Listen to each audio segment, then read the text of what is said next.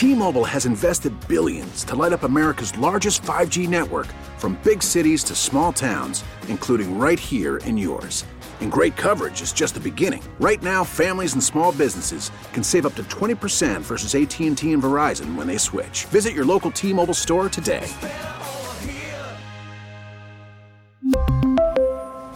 Plan savings with 3 lines of T-Mobile Essentials versus comparable available plans. Plan features and taxes and fees may vary. This is Total Information AM on KMOX with Carol Daniel. I'm Tom Ackerman.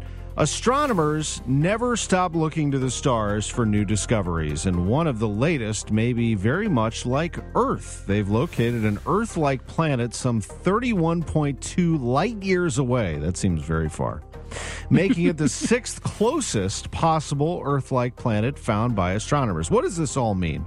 Will we ever see this planet or even visit it? Joining us this morning, Eric Gustafson. Great to have him back, senior educator at the McDonnell Planetarium. Eric, how are you this morning? Pretty good. How are you guys doing? Doing well. Do I have this right? Where is this new planet? What's it called? What's going on here? Uh, it's a planet called Wolf 1069b. Uh, the nomenclature is pretty standard for planets. It's the star name, and then as they find planets, they get letters starting with B and then so on. So this is a star that's found in the constellation uh, Cygnus. It's a fairly faint star, even though it's very close to us, because it's what's known as a red dwarf star, which is the smallest and most common kind of star that's been found to date. So are we just scanning the universe and you know like we, we then back up like wait what was that? And, and see something? I mean how did astronomers locate wolf? Well wolf uh, 1069 was discovered quite some time ago in a more historic survey. The planet itself was found with a survey called CARMENES.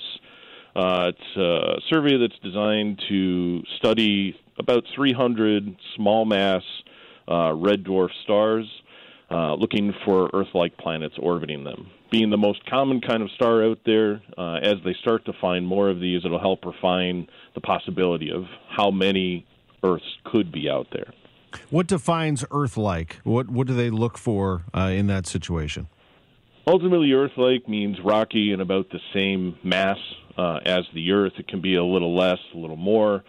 Uh, as you start to get a little too much mass, the the planet that begins to develop would likely be very different. So think of planets like Jupiter, Saturn, Uranus, Neptune. These became much more massive, so they also took a whole lot more gas as they were forming from the leftover solar nebula.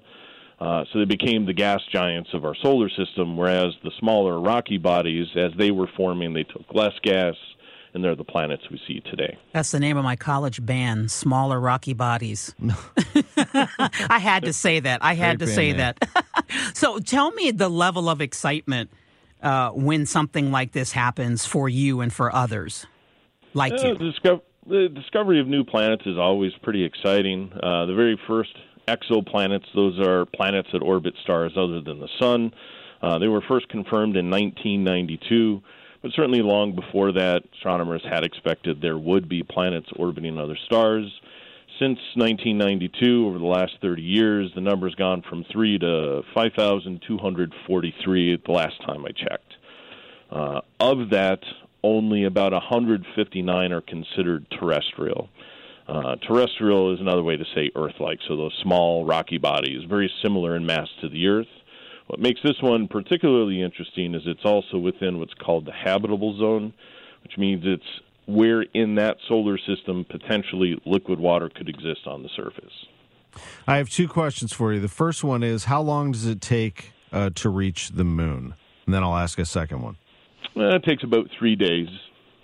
So 31.2 light years. I mentioned that in the beginning.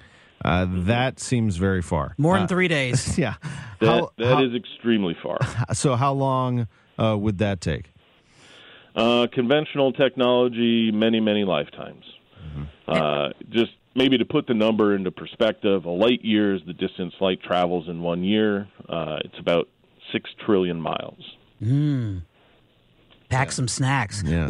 So, Eric, every time I have these kinds of conversations or read these kinds of stories, I think that on one hand, we are looking at Earth. Um, I don't, n- not as a dying planet, but Earth for some is in trouble. And then on the other hand, some may think all these discoveries are about us getting away from Earth or having another place to go. Um, I mean, that's certainly part of it. You know, just by nature, we are explorers. We are curious, and that's probably never going to change.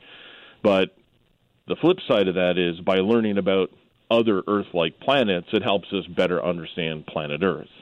You know, for thousands of years, we've been looking to the stars, and we've learned a lot in doing this. Uh, it's a big part of what kind of made society what it is today. And even just looking at the rocky planets in our solar system has helped us understand why Earth is the special place it is. Why is Mars like it is? Why is Venus like it is? As we learn this type of stuff, we're now uh, applying that to the planets orbiting other stars, which again just helps us better understand our own home in the solar system. Eric Gustafson is the senior educator at the McDonnell Planetarium. It is an iconic structure mm-hmm. right off of 64 here in St. Louis. It's been around a long time, over 50 years, right, Eric? Almost 60? Yeah, this year will be the 60th anniversary. Wow. How do we celebrate?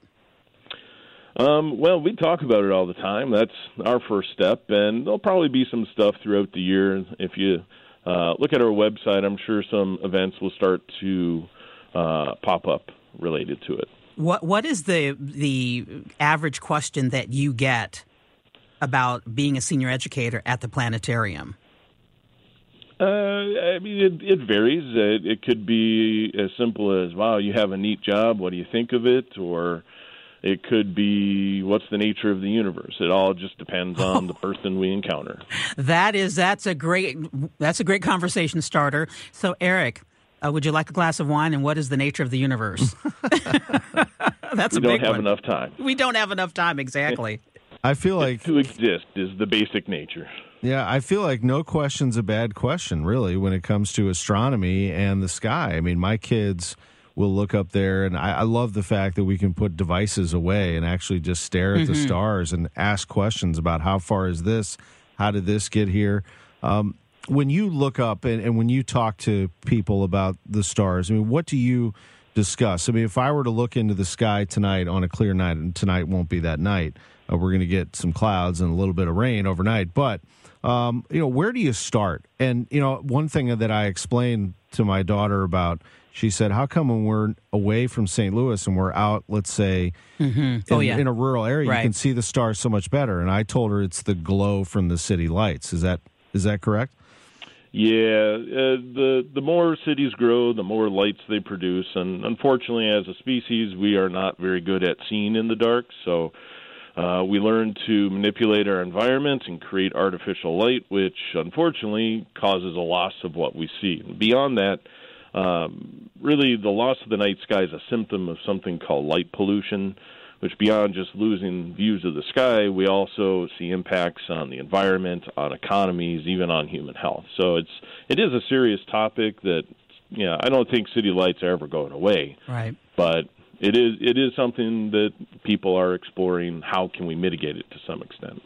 Uh, and Eric, tell us what is available at the planetarium. When can the public come, and uh, and how can they be involved, more involved?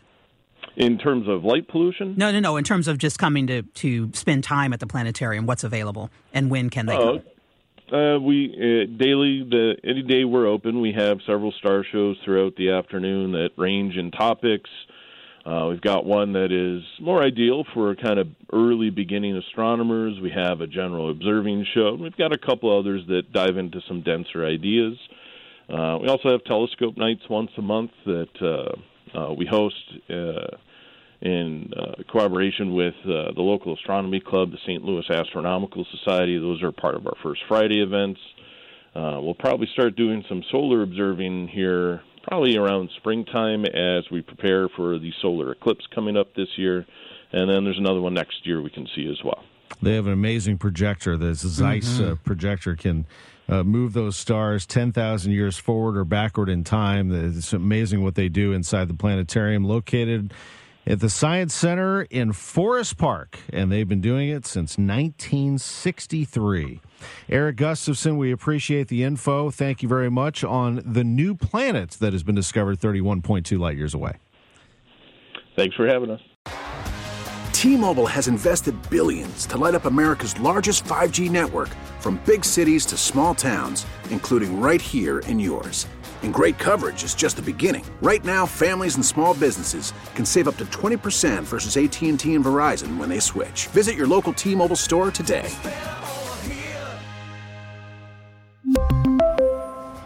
Plan savings with three lines of T Mobile Essentials versus comparable available plans. Plan features and taxes and fees may vary.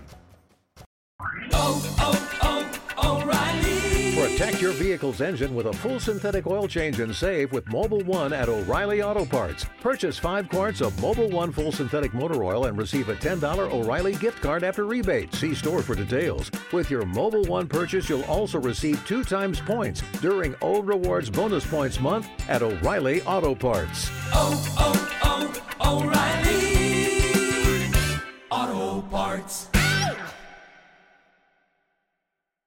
Hey, Rob Bradford here. I have set out on a mission with my good friends at FanDuel to prove what I have known for some time baseball isn't boring. Now I have a daily podcast to prove it with some of the most notable people in the baseball world, screaming baseball isn't boring from the mountaintops or at least agreeing to come on our show. Players, managers, GMs, and yes, even the commissioner of baseball, Rob Manfred. It has been a constant wave of baseball's most powerful voices. So join the revolution, subscribe, and soak in Baseball Isn't Boring. Listen on your Odyssey app or wherever you get your podcast. You'll be glad you did.